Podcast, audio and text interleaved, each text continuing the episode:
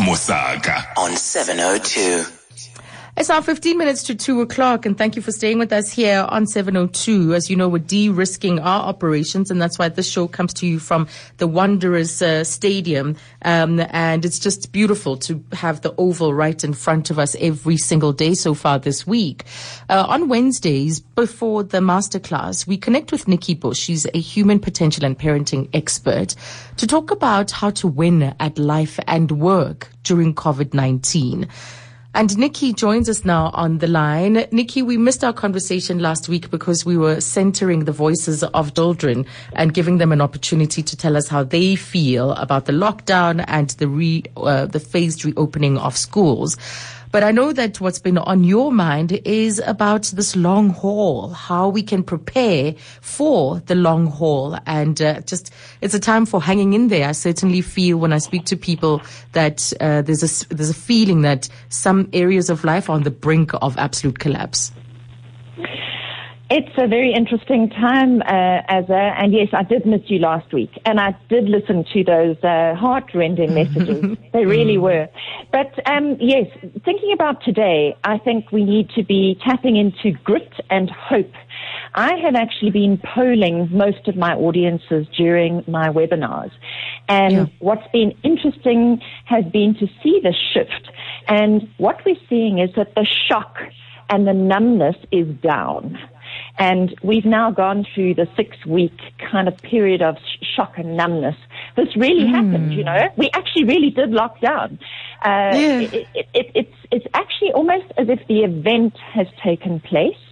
And now we're in a situation where we're now going into the process of COVID-19. Remember when we spoke about the seven stages of adjustment and Yes. transition? We Yeah. spoke about the fact that uh, a wedding is an event and a marriage is a process. Just like lockdown has actually become the event and now we're into the process and that process is going to actually be a lot harder than lockdown. We're going to have to gird our loins for the long haul. So while the shock is down, the fear and anxiety in my audiences is up. The Right. overwhelm is also up, but so is mm. this, and this is what's interesting. The skills and competency is starting to go up. The feeling of I'm mm. feeling more confident and competent in the new skills that I have acquired in the past mm-hmm. six weeks that I've been using to do my job differently or to live mm-hmm. differently. And that's a really good sign. I am presenting to across the board to financial services companies, to schools, to staff in schools, and even the teachers are saying, we didn't know we even had this in us to Yeah. Come to the table to develop these skills, to work differently. You know, have these things been lying around for all this time and, and we haven't bothered to use them? That's the question Yes. in business and in education. I mean, things like Zoom and Microsoft Teams and Google Hangouts have been around for a long time, but most of us didn't use what we had at hand. And now, because we have to, you know, necessity is mother of invention. Mm-hmm. it's amazing. Mm-hmm. The, the other thing that's interesting is that disengagement in the workplace is down. It's not up. And we've been talking for a long time about how 80 to 90% of the workforce is disengaged. I'm actually finding people are actually quite on purpose because there's that fear. I might lose my job. Um, you know, so people are very Right. more engaged at the moment, which I think is quite interesting. And in some I wonder. areas, Let's let's put that out there. I think let's put that out there because, as you say, there has been a shift of emotions. Are you able to see where you are versus where you were three, four weeks ago? Um, and you know, if you cast your mind back to the last. Oh, whew, 62, right? 62 days, you know, parts of uh, the 62 day lockdown, where you were versus where you are now. Are you able to relate to what Nikki's saying about uh, the shock and the numbness almost been uh, behind us? And now we are in a new place where we're feeling a little bit more empowered with these new skills, settling into this new reality. So do give us a call and just the level of engagement with your work. Um, and the, uh, Nikki, it's interesting that you say that it's due to the fact that there is a threat to to our jobs and mm. that has brought about a certain level of alertness, interest, keenness to now perform in, in this position that we have.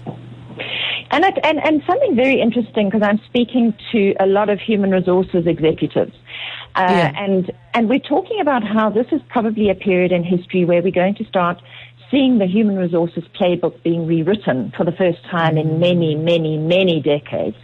Mm-hmm. And the shift is actually towards personal empowerment. For so long, employees have looked to human resources to motivate them, to help them drive their career success. But actually, I think the shift is going to be that we are going to discover that we are all responsible for our own journey, and that is a good thing. That's right. a really good thing.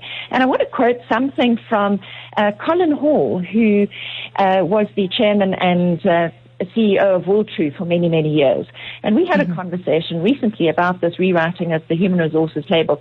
And he's talking about human energy, not human resources.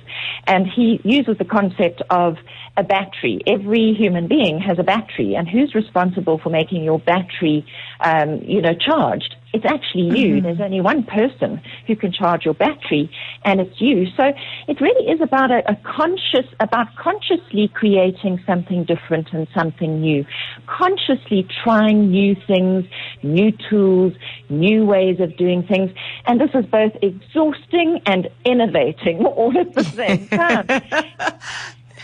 and, and, that's the exhaust. I'm glad you mentioned that exhaustion because uh, thing as we're learning something new. And as you say now that we're responsible. So it's definitely there's a lot of heat that we're generating. Yes. just from the sheer effort that's required to do all of these new things. And it is bloody exhausting. Yes. one person mentioned one person that I saw a, uh, giving a talk in fact did a graph as well about where our emotions might be at different times you know? That we yeah. had a honeymoon period where we thought oh yeah the lockdown's going to give me a chance to rest and whatever. And then you know the dip with the numbness and the shock and so on. Uh, and they said they they looked at, or they characterized, I think, probably this period you're describing as well, past the numb and the shock, as reconstruction, that there is then this increase in energy as we start to see that we have to get ready and fit for this long mm. haul. Mm. Yes, well, I think the reconstruction will come. I think okay. right now we feel like we're standing at the bottom of a mountain. And we're looking mm. up and we're going, oh my goodness. In fact, I just got off the phone from someone and they, they said, isn't it all so intense at the moment? It's so intense. you know, that was the word. and, and what we have to do, I think, and here's a, here's a couple of things that I'm certainly doing and I think are helpful to people.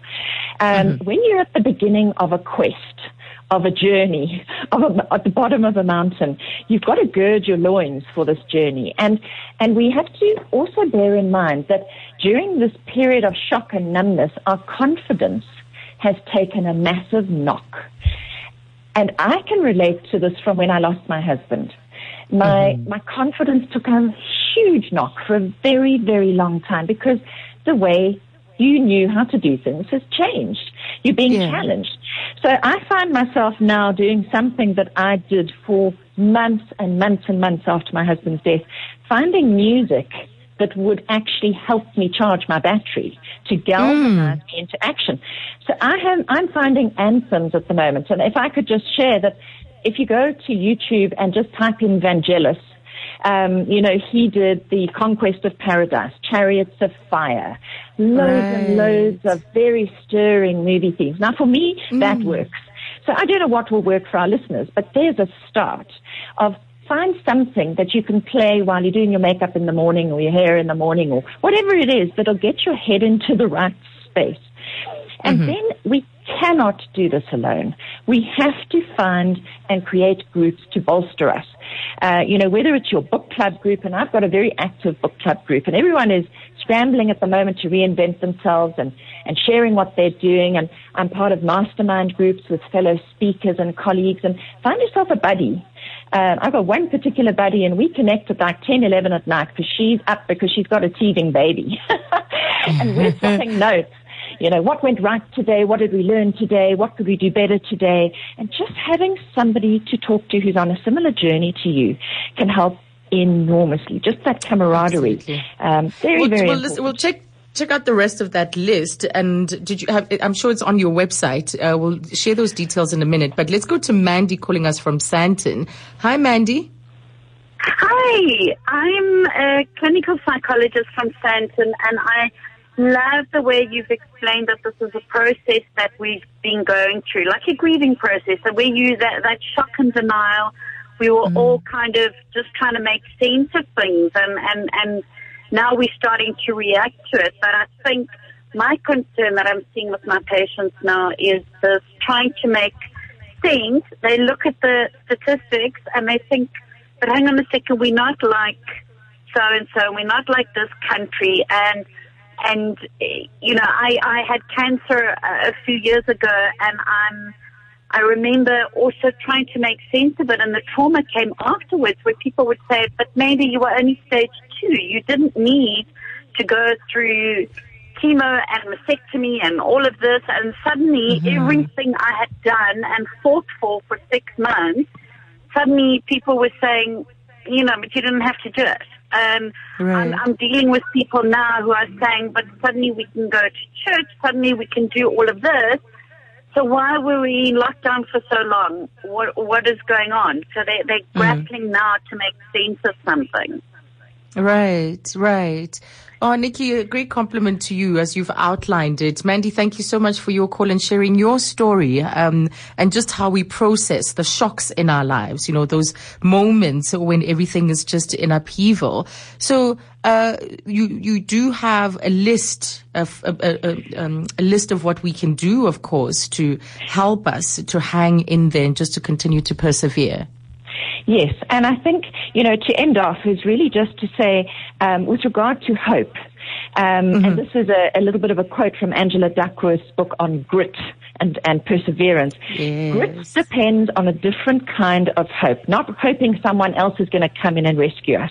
And what our, our caller was talking about, you know, we, that's being so dependent on outside circumstances. We've got to accept those at the moment and say, well, what can we do?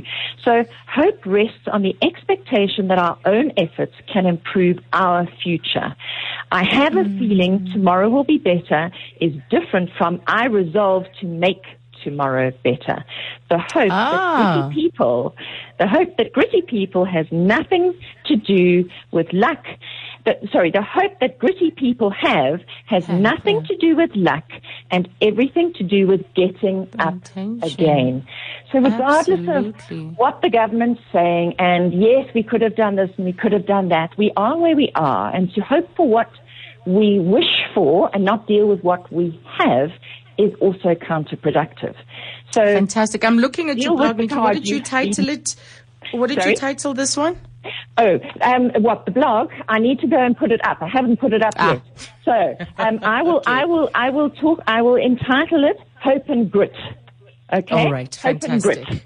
I'll go do it for you forward to it. Looking All forward right. to it. I think a lot of us are going to need that insight. And I just love the distinction that she makes there with about hoping for tomorrow, instead placing your intention uh, in making tomorrow better.